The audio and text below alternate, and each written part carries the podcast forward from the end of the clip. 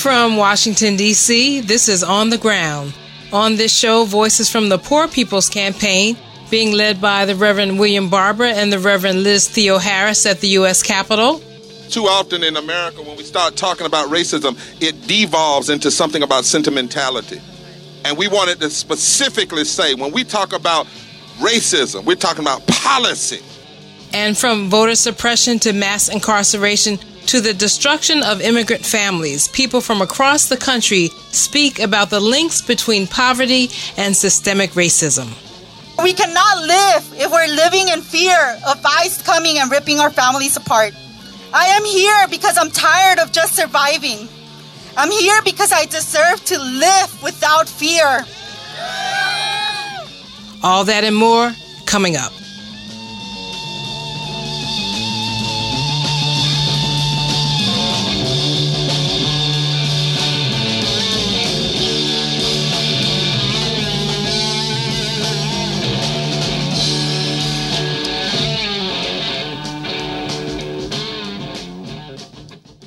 Welcome to On the Ground, OnTheGroundShow.org, voices of resistance from the nation's capital. I'm Esther Ivarum. This week, as May turned to June 2018, it's the third week that the Poor People's Campaign, a call for moral revival, has held a series of rallies and acts of civil disobedience at the U.S. Capitol. And these actions and arrests were mirrored in dozens of state capitals across the country, to demand a change in what the campaign calls a distorted moral narrative that is perpetuating systemic racism, poverty, ecological devastation, the war economy, and militarism. After headlines, we'll hear voices from the campaign. And this week, eyes turn toward the fallen but not forgotten. First, in Puerto Rico, as the Federal Emergency Management Agency, or FEMA, came under fire to explain how it apparently vastly undercounted those who died as a result of last year's storm, Hurricane Maria. A Harvard study reported that more than 4,600 people died as a result of the storm. Similarly, questions are still unanswered about the fate of more than 1,400 immigrant children that the federal government has lost track of after placing them in foster homes. And this lack of oversight, which began during the Obama administration, is even more alarming because the policy of the Trump administration is to separate immigrant children from their parents at the border. The New York Times reported in April 2018 that 700 children have been taken from their parents at the border since October 2017, and more than 100 of these children were younger than 4 years old. And continuing to follow up on that massacre of unarmed protesters in Gaza, Barcelona is the largest city to heed the Palestinian civil society call for an end to arms trade and military and security cooperation with Israel. According to BDSMovement.net, on May 25th, the Barcelona City Council called for a comprehensive military embargo on Israel and demanded the Spanish government ensure its implementation. Barcelona is so far the largest city to heed this type of call for an end to such security cooperation, and for a boycott similar to the one applied against apartheid in South Africa. The declaration condemns the murder of 110 peaceful Palestinian protesters in the occupied Gaza Strip by Israel's army since March 30th, and calls on Israel and Egypt to allow the free movement of Palestinians from Gaza. The City Council of Barcelona calls on the EU and the UN to ensure that Israel complies with the International Convention of the Rights of the Child and releases 400 Palestinian children currently in prison.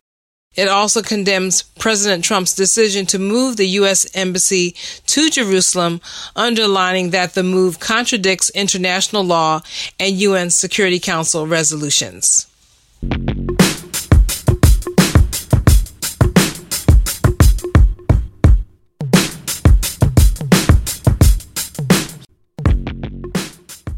Now, for more on the crisis in Gaza and other international news, I'm welcoming back On the Ground's geopolitical analyst, the author, and historian, Professor Gerald Horne. And Gerald, I want to switch things up a little bit this week and first ask you about news here in the U.S. It was reported this week that the FBI had an informant or spy, however you want to describe him, Stephen Halper, actively maneuvering within the Trump presidential campaign. And this is the same man, Halper, who led a team that spied on the campaign of Jimmy Carter and may have manipulated the 1980 race that Carter lost to Ronald Reagan. And certainly none of the left media is supportive of Trump, his administration, or odious policies, but many are still expressing extreme concern over what looks like FBI interference or the real collusion in the 2016 election. So what's your take on this new story? Well, I understand that concern. I mean, one could imagine what would happen if it were to be revealed that the CIA had an informant in the campaign of Bernie Sanders, for example, because they were upset with some of Mr. Sanders' anti-war positions. I'm sure that there would be quite an eruption. Stephen Halper, as you mentioned, is a U.S. national who teaches at Cambridge University, obviously cooperates very closely with British intelligence. Supposedly, he was tasked to query and get to know George Papadopoulos, who, as you know, pleaded guilty. He was a former Trump aide, derided as a coffee man after he pleaded guilty in order to disparage his role in the campaign, and Carter Page, who was higher up in the campaign and was known to be close to Moscow. Now, there have been a number of reactions to this episode. Jim Clapper, the former head of U.S. intelligence, who now has a book out that he's pushing, has suggested that this was all justifiable because he says that Russia tipped the election to Donald J. Trump, not voter suppression, not ideological backwardness amongst a good deal of the Euro-American population, but Russian collusion tipped the election to Donald J. Trump. I think that a story we may want to pursue is that instead of focusing so hotly and intently on Russian intelligence, we should be looking at the role of British intelligence. Because think about it, Halper has cooperated with British intelligence. Christopher Steele, who developed the dossier that has contributed to the investigation of Mr. Trump's campaign, as a British intelligence agent. And we should look more broadly at foreign interference in U.S. elections, even historically, starting with the 1976 election, where we now know that apartheid South Africa intervened aggressively to defeat Iowa U.S. Senator Dick Clark because of his seeking to block CIA aid to South Africans invading Angola, and also California U.S. Senator John Tunney. I think that we also need to ask, why did FBI Director Jim Comey go public in broadcasting his reservations about the emails of Hillary Rodham Clinton and kept so quiet and kept so silent about Donald J. Trump and his alleged ties that were supposedly revealed by both Christopher Steele and by Stephen Halper? And then there's the ultimate irony, which is that you have Paul Robeson and a generation of activists and intellectuals who were hounded mercilessly because of their real and imagined ties to Moscow, and the people who hounded them now are being accused of collaborating with Moscow. The ironies abound. Well, I suppose from where I'm sitting, in addition to British intelligence, the role of the Saudis and the role of Israel, these roles just go overlooked. Well, you are correct about not only the Saudis and the Israelis, but also the Qataris. We need to follow the money. And speaking of the Israelis, I know that a particular concern of this audience is what to do about Israeli depredations and violations of human rights in Gaza. And, of course, there's been discussion about taking the Israelis before the International Criminal Court. They actually did take them. They actually did. The Palestinians actually did make that presentation about a week ago, right? Correct. But it might be useful to try to understand why it is that the ICC focuses so heavily upon leaders from Africa and does not bring George W. Bush or Tony Blair, or be more aggressive in pursuing Benjamin Netanyahu in the International Criminal Court. And I think that leads to a more critical examination of Israeli foreign policy.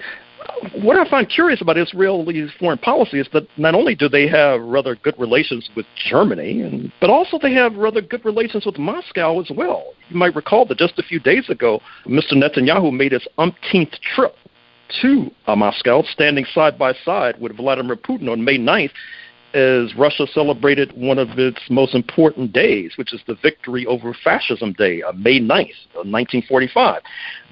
Israel also has good relations with India, which we mentioned before, not least because of this rather backward mutuality concerning Islam.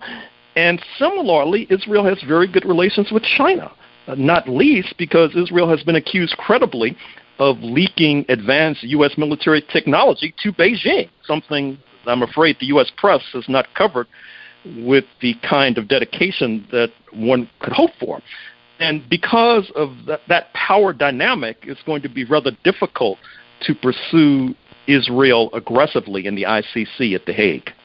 Well, then that means that the ICC is in the same basket as the UN. And I guess for a lot of listeners, certainly for me as a producer and host, I'm really kind of frustrated at really talking about these institutions as if they are important. I mean, but where can the people turn? I did last week a long segment with Benjamin Douglas of Jewish Voice for Peace, which is a very active organization in the boycott, divestment, sanctions movement.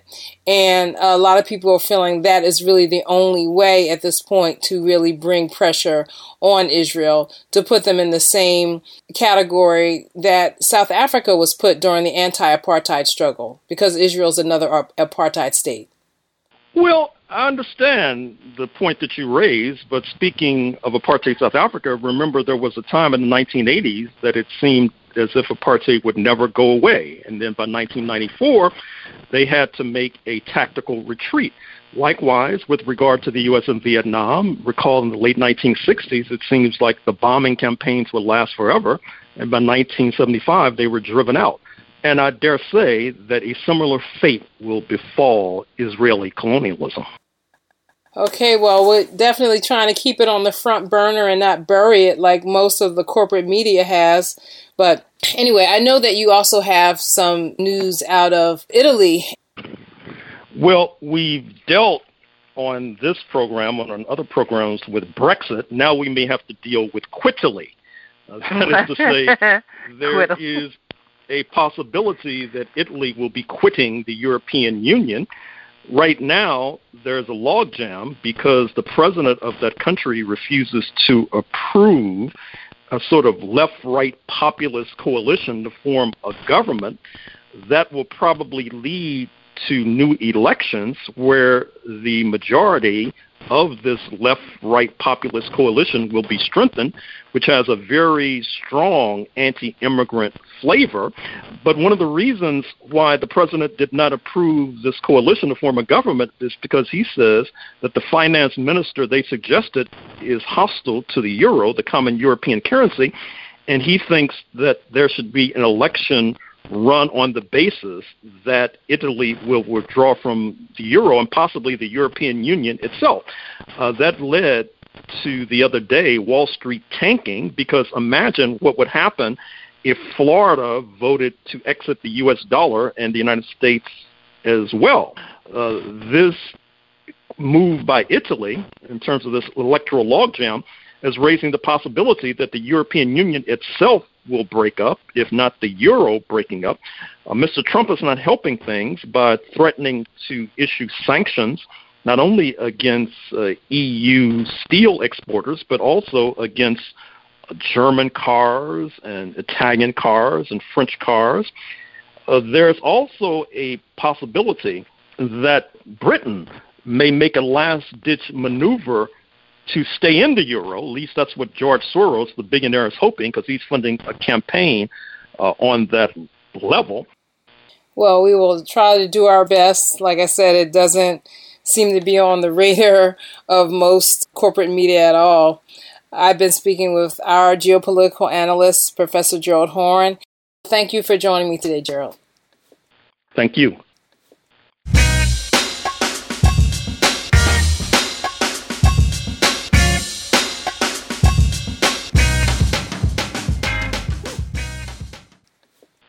In culture and media, there will be a tour of the Carter G. Woodson Home National Historic Site in Northwest D.C. on Saturday, June 2nd from 2 to 4 p.m. Woodson is hailed as the father of Black history, and this tour will be sponsored by Thursday Network and GWUL Young Professionals. That's at 1538 9th Street, Northwest, Washington, D.C., 20005. For more information, check the event page on Facebook. And those are our headlines and happenings. When we come back, voices from the Poor People's Campaign speaking on poverty and systemic racism at the U.S. Capitol. Stay with us. So you think I'm alone?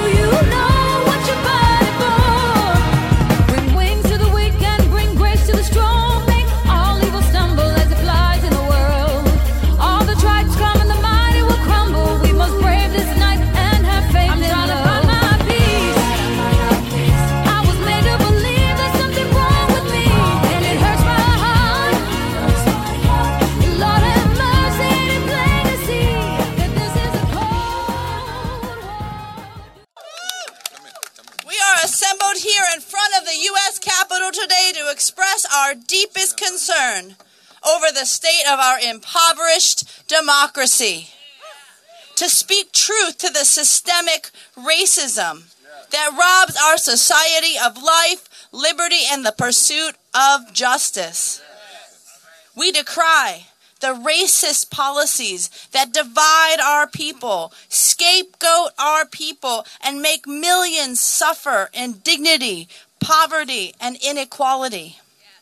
We condemn ongoing, proven acts of racist voter suppression, of racial voting district gerrymandering that undermine our democratic process and hurt the poor and most vulnerable of all races. Voter suppression has a consistent negative impact on our nation's poorest residents.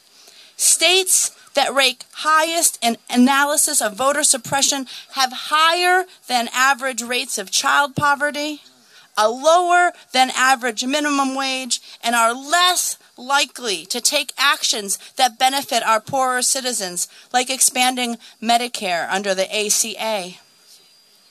We condemn attacks on immigrants. The attack on DACA and TPS, we condemn an immoral wall and border security that separates families and robs community from needed resources for education, living wage jobs, and a good life. States that mistreat immigrants have the highest women in poverty rates, the least environmental protections, laws and legislation that discriminates against LGBTQIA families. And although undocumented immigrants pay $12 billion in taxes, over 65% of Latinx people are poor. 40% of Asians are poor. 60% of blacks are poor. We condemn the mistreatment of indigenous communities, the ignoring of the health and water issues, voting rights abuses, and police of other forms of violence that are plaguing communities, erasing the history of the violence and the genocide that this country was founded on. We find a concentration of injustice, systemic racism, poverty, ecological devastation, and militarism when we focus in on Native and Indigenous communities. Systemic racism is a sin that could and should be ended. And we are committed to marching into the halls of power, demanding an end to racist policies that deprive the poor of our rights. Did you know we have fewer voting rights today than we did 50 years ago? Did you know that 23 states have passed racist voter suppression laws since 2010?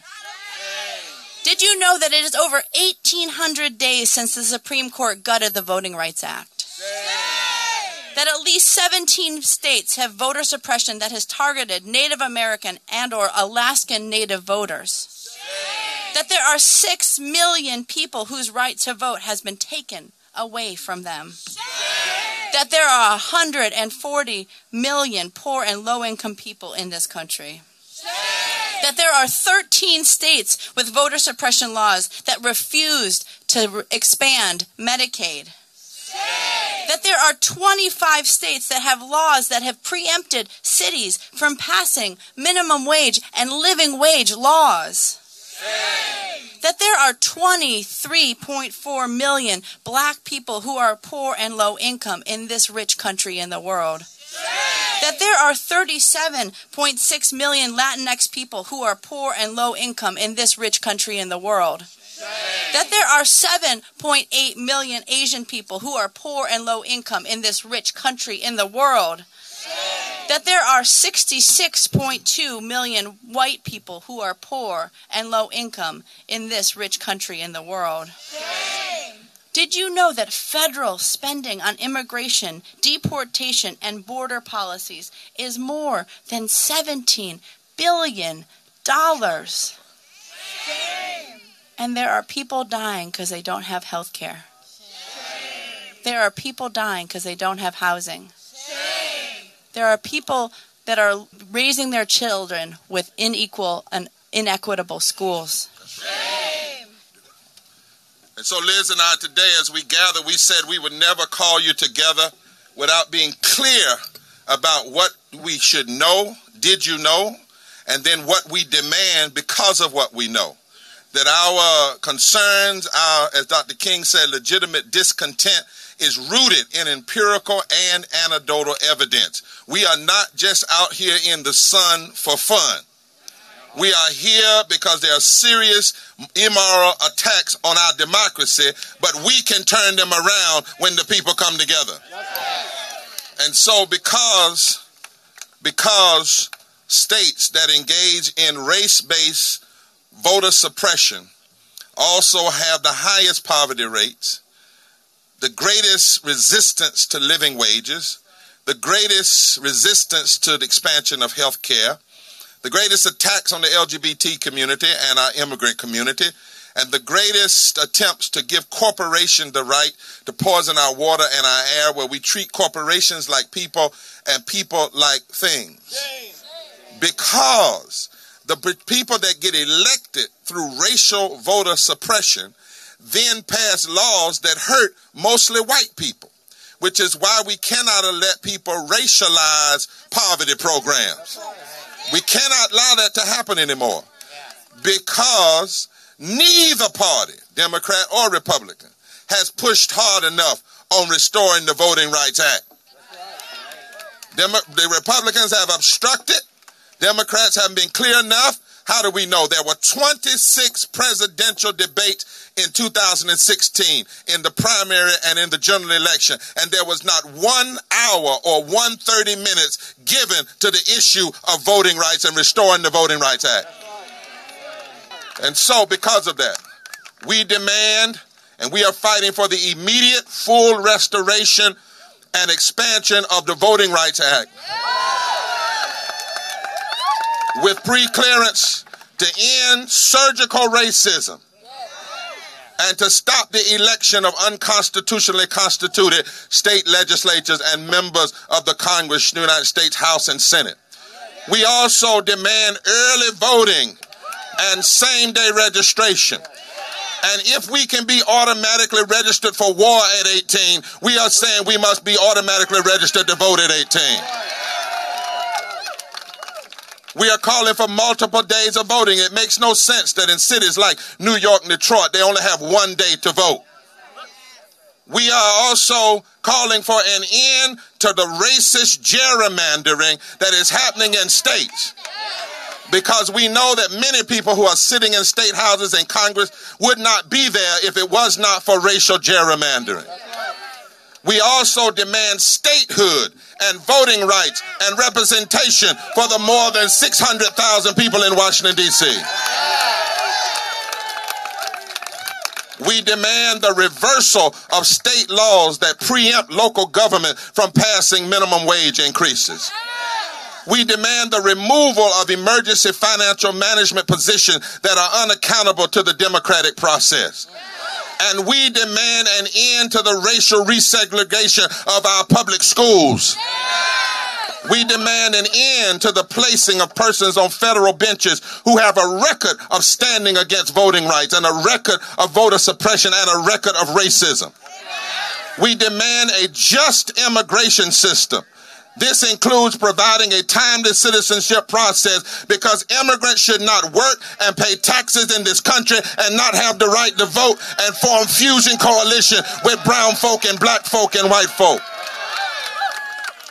We demand the right to vote for the formerly incarcerated and an end to felony disenfranchisement.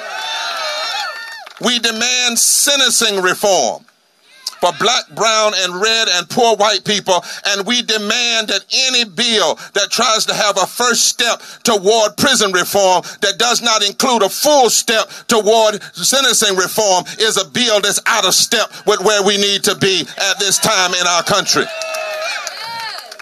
We demand that First Nation, Native American, Alaskan Native, indigenous people retain their tribal recognition as nations and not races, and so that they retain their sovereignty as they should have it. We demand living wage jobs and the right to join a union. We demand an end to mass incarceration and the continuing inequalities for black, brown, and poor white people. We demand equality.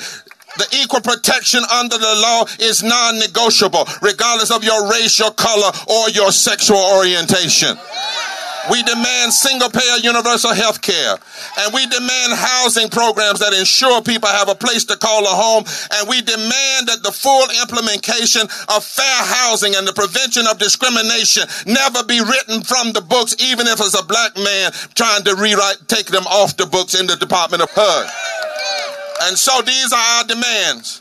And finally, somebody, Liz, has been going around saying, Reverend Jackson and Rabbi Pressner, we asking for too much. They said you can't build a poor people's movement if you ask for too much. They say that it's all right for Trump to ask for a lot. It's all right for Ryan and McConnell to pass a tax cut bill that asks for a lot. But we as poor people and black people and brown people, maybe we should ask for one or two things. But not for a whole lot. Because they said you all won't stay together if we ask for a whole lot. But I come from a tradition of faith and an understanding of the Constitution that I deserve every right that is placed in the Constitution, and I've never wanted to fight for some of my rights. I want to fight for all of them. All of them. All of them. You know, people that act like we should ask for a smaller goal, I wouldn't have wanted them negotiating for me to get out of slavery. Because they would have decided that a long weekend would be enough. Just 3 days off. The other day we can be slaves. We'll just accept 3 days off. But how many of you are not willing to accept anything less than what God demands, our Constitution demands, and our humanity demands? And we remind the people in the legislature what Isaiah said 2,600 years ago. Woe unto those who legislate evil and rob the poor of their right and make women and children their prey. As long as the poor are being robbed, we're here. As long as the women are being hurt, we're here. As long as the children are being hurt, we're here, and we're not going anywhere.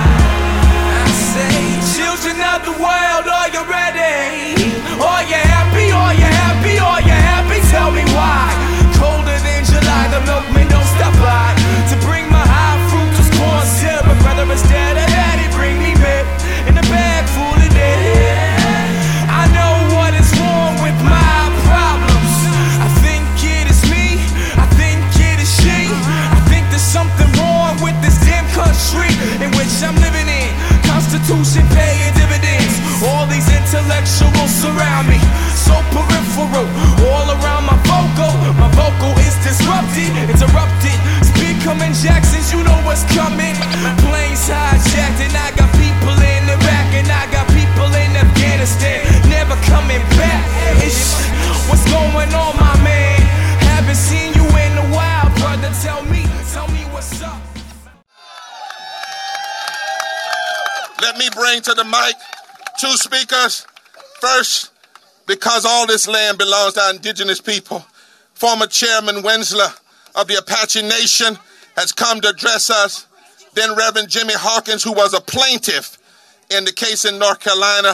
And then I want you to recognize and give a warm welcome the original mayor of the Poor People's Campaign, Resurrection City, the Reverend Jesse Jackson, who's come to stand with us. Come on, Chairman Wensler. I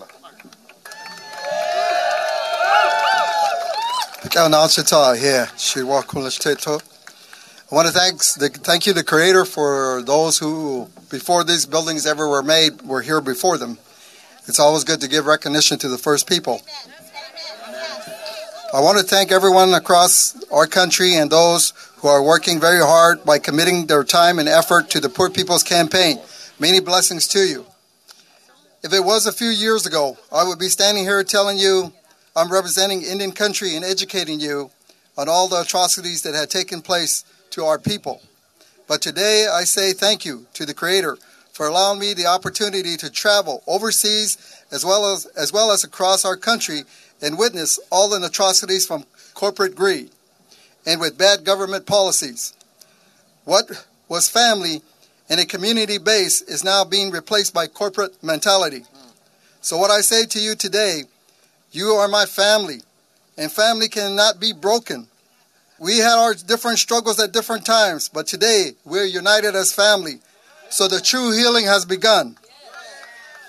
From the East Coast, military removal of indigenous people had taken place.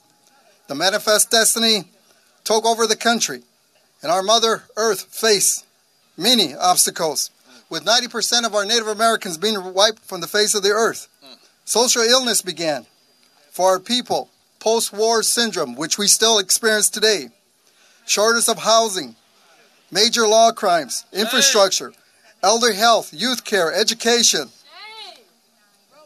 So, many of these things are no different than each and every one of you that struggle every day. The difference with us is the United States holds our tribal land in their trust. We're not able to be what a regular American is and have the same opportunities. Our urgent fight today is water in our sacred and holy lands that are being destroyed by companies, and the federal government giving exemptions to foreign companies like Resolution Copper Company in Arizona.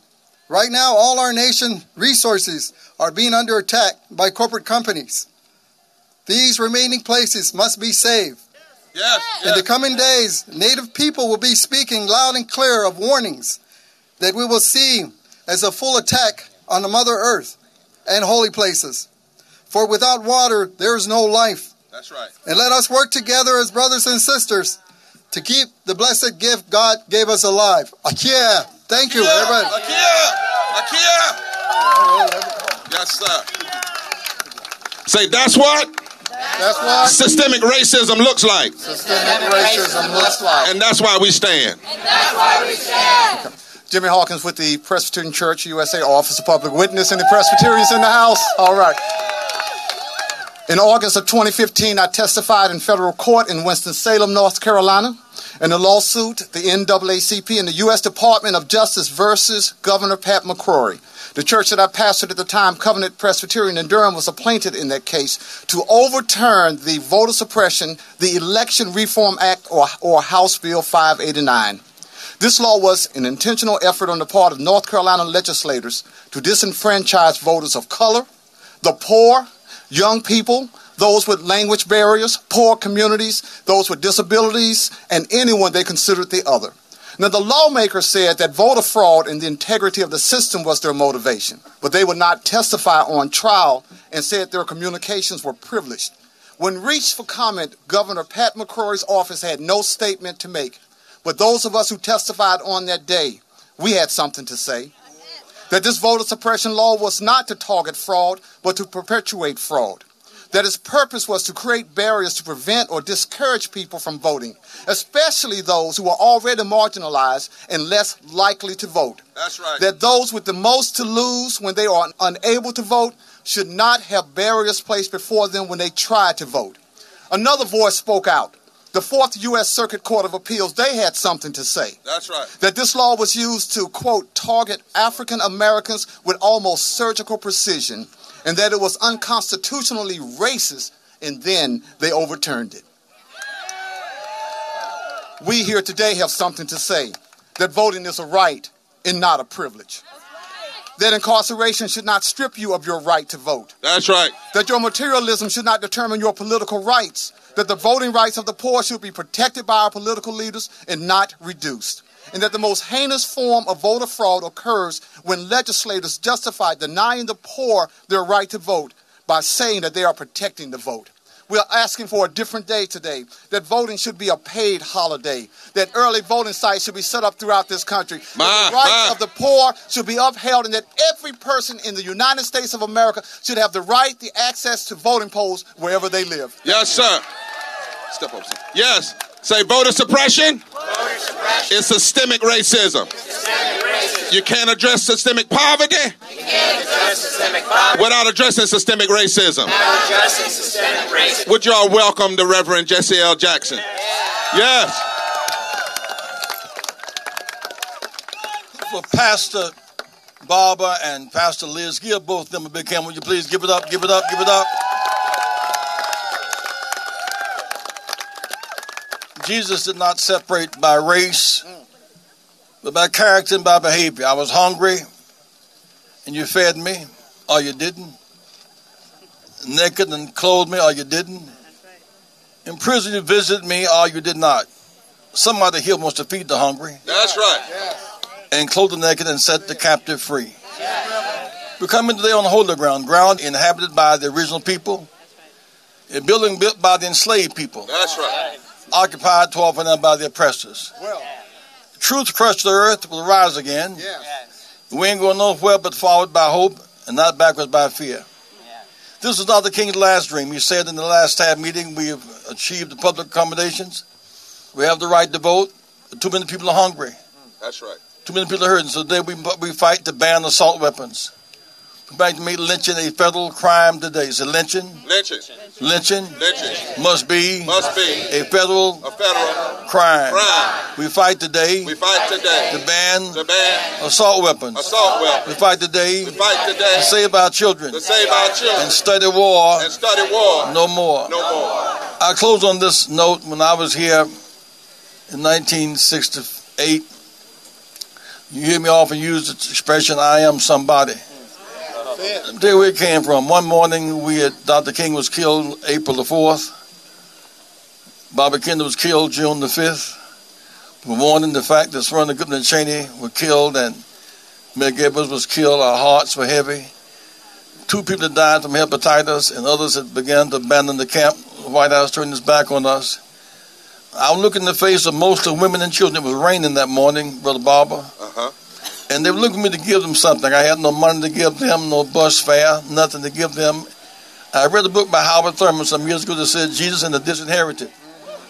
I looked in their face and said, if I have nothing. If I have nothing. No money. No gold. No silver. Where there's life.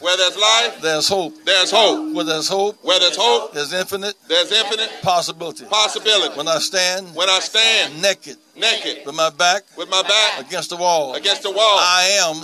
Somebody. I am. God's child. I may be poor. But I am. Somebody. I may be unskilled. But I am. Somebody. Red and yellow. Brown, black, and white. We're all precious. In God's sight. We are God's children. Come on, give it up. And we want you to know. Grab his hand, Liz. We want you to know that we will not play the false dichotomy game. It is not the old against the young. It is not the middle-aged against the millennial. It is not the black against the white, or the Jew against the Muslim, or the Christian against the Hindu, or the black against the Latino. It is not the gay against the straight. It's not the white against the red. It's everybody that believes in justice standing together. And we are one together. And to prove that at this time, we have someone for Fight for 15. Nick Smith. He's going to talk about racism, because he says, I can't just let my black brothers and sisters talk about racism. Folk got to understand how racism, systemic racism, undermines living wages. Come on, Brother Nick. All right.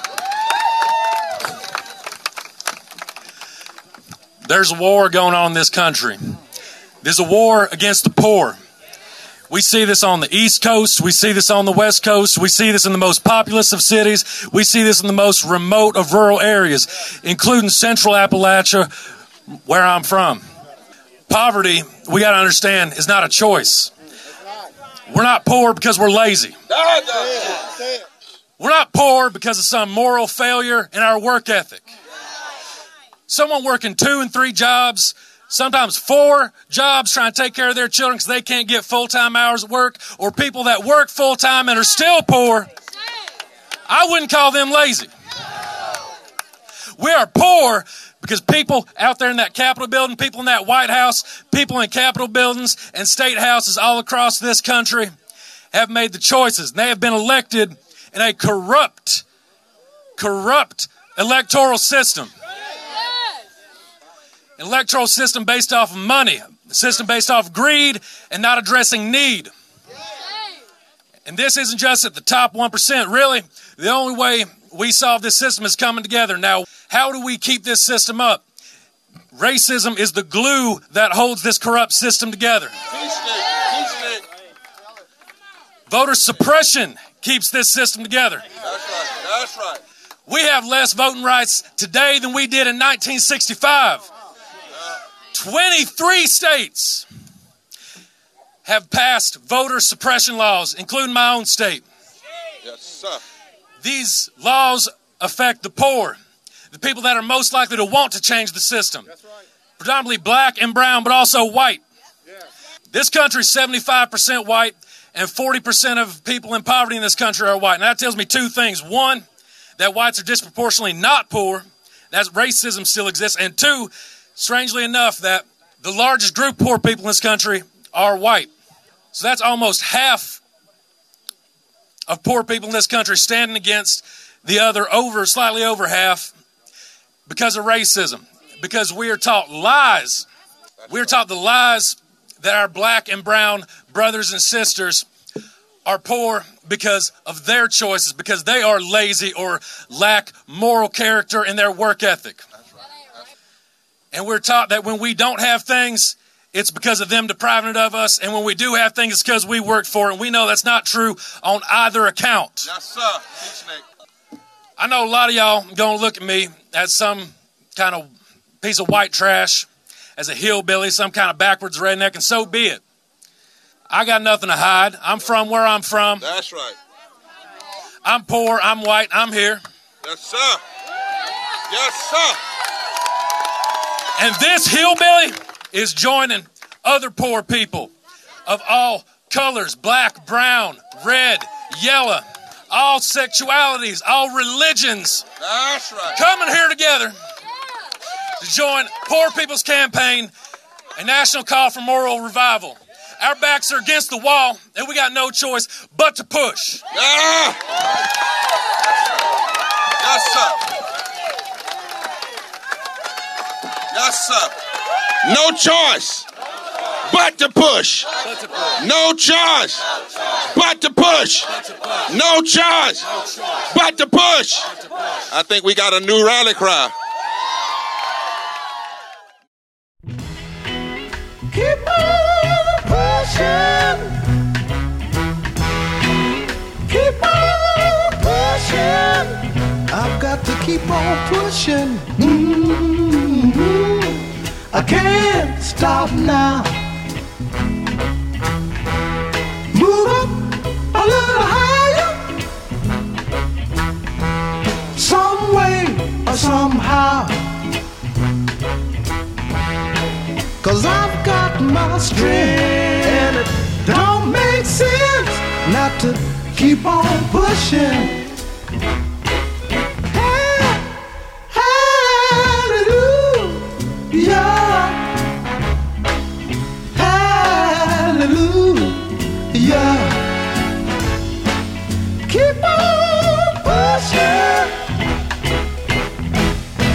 Now maybe someday I'll reach that higher goal. I know I can make it with just a little bit of soul, 'cause I've got my strength and it don't make sense not to keep on pushing. Now we have Sister Kenia Alcocer who's coming. We have Anice Jenkins who's coming to talk about DC statehood. We have Kenia Alcocer who's coming. And then the final speaker. And we want to go very deep into our spiritual presence. Is someone connected to Schwerner, Chaney, and Goodman. This movement is important. And on the 21st, when we end the last Thursday, that will be the anniversary of the death, the murder of Schwerner, Chaney, and Goodman. Today, our focus is on the connection between domestic systemic racism and poverty. And we're together. They said we wouldn't be together. I've learned to be in coalition with people. I may not agree with everything, but I agree more with them than I do with the oppressor. Amen. Amen. And so we have these two. So come on, sister. Where is she? Give her a big hand. She comes here today, undocumented, but no longer afraid and coming out. Hello, my name is Kenia Alcocer. I am undocumented, an immigrant from Los Angeles, California, and a co-chair of the Poor People's Campaign, a national call for more revival in California. My story and my struggles are not my own. It is shared with my community, with Unión de Vecinos, that continues to fight against displacement and gentrification, with Immigrant Youth Coalition and the California Immigrant Youth Justice Alliance that taught me how to be brave and fearless in pushing back against deportations and yelling out of our lungs, all of us are none of us. Families in Maywood who fight every day against environmental injustices, whether it's lead poisoning or water contamination. Now I have a bigger family. The Poor People's Campaign, a national call for more revival. That's it. That have revived my faith and my hope. You see, poverty, systemic racism, ecological devastation, the war economy, and the distorted moral narrative is something that my community and I know too well. That's right. That's right. We live it every day through gentrification, displacement, disinvestment, evictions, deportations, discriminations, sickness, and even in death. That's right. I am here today because my community can no longer fight for this piece of plastic, for a piece of paper, because we are not living anymore. This has only allowed us to survive, not to live. Yes. For we cannot live if we're living in fear of ICE coming and ripping our families apart. We cannot live while knowing that there are citizens that are being shot and killed by cops, and it is impunitive. I am here because I'm tired of just surviving. I'm here because I deserve to live without fear. I stand here today in solidarity with all of the immigrants in the world, from Syria to Palestine to the Central American brothers and sisters that came to Mexico asking for refuge. And they are coming, searching for survival, and they deserve better than that. They deserve to live in peace. That's right. That's right. Today, I'm engaging in moral fusion direct action because I'm not just risking arrest or deportation. Today, I'm breaking my chains.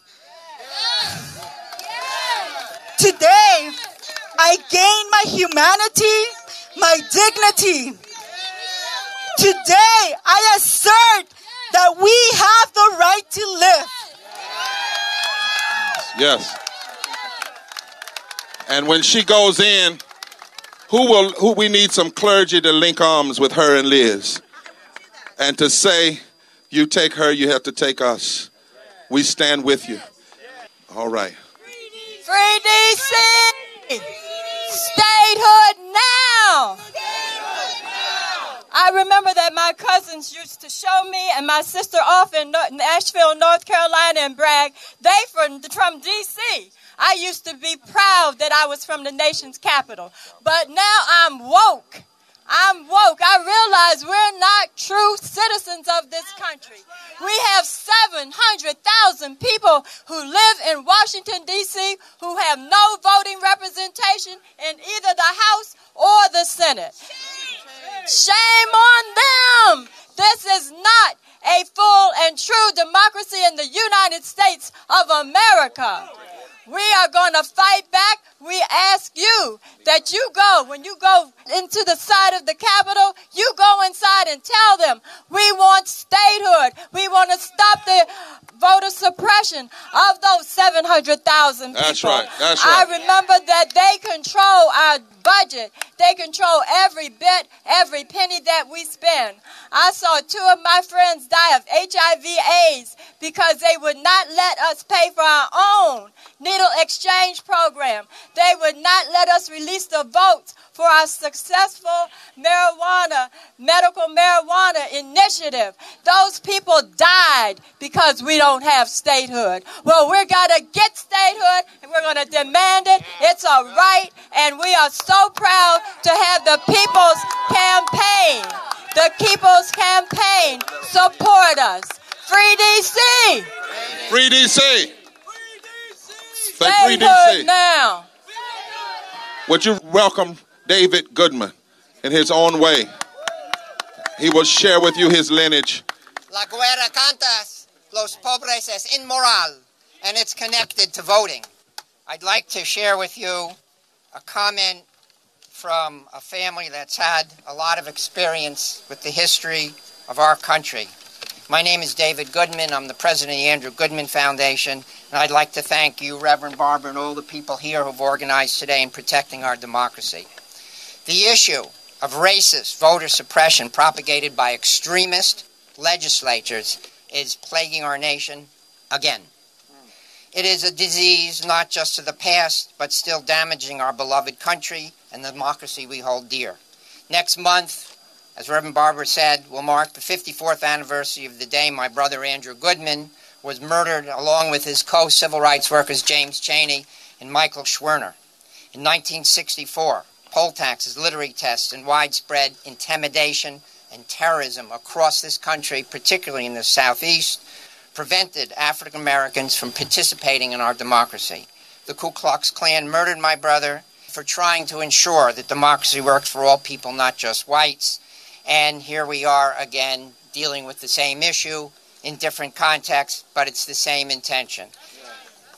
My brother's disappearance and his murder helped, along with people like Jesse and all the people who marched from Selma to Montgomery, including my elder brother John Lewis, who at the time was the chairman of the Student Nonviolent Coordinating Committee, who my brother volunteered for. That law, the Voting Rights Act, was passed. Many of the racist practices that whites had relied on disappeared 100 years after the Civil War, but these protections almost 50 years later in 2013, I think the Supreme Court is over there, was gutted by the Supreme Court majority. These new laws that have been passed have been permissible or enabled because of the gutting of the Civil Rights Act. The Andrew Goodman Foundation, we know that youth of this nation will not stand for such outrageous civil violations. And we are working to eliminate the people from the office, which means everybody has to vote. The struggle for which my brother died for is not over. I call on all of you, democracy workers in the Poor People's Campaign, to stand with us and all of us to have a national moral revival in the fight against voter suppression. Until every vote counts, America cannot fulfill its promise of freedom and equality for all. Thank you. Yes, sir. You have been listening to voices from a rally of the Poor People's Campaign at the U.S. Capitol on May 21st, 2018. I want to thank again Gerald Horne for joining me. The music we played this hour included Janelle Monáe, Cold War, Dim Atlas, What About?, and Curtis Mayfield and the Impressions, Keep on Pushing. This is On the Ground, Voices of Resistance from the Nation's Capital on Pacifica Radio. You can reach us and listen to complete versions of our shows on our website, OnTheGroundShow.org. Do me a favor, if you're on Facebook, please like our page On the Ground Show on Facebook, which just blocked our ad promoting our show about the BDS movement, saying that we're not authorized to run quote-unquote political ads. The last time I checked, there is a difference between what is political and what is human rights. And since when does Facebook tell journalists what we can and cannot write about and promote? Anyway, On the Ground Show is also on Twitter and on iTunes. I'm Esther Ivarum. Until next week, keep raising your voice. Peace.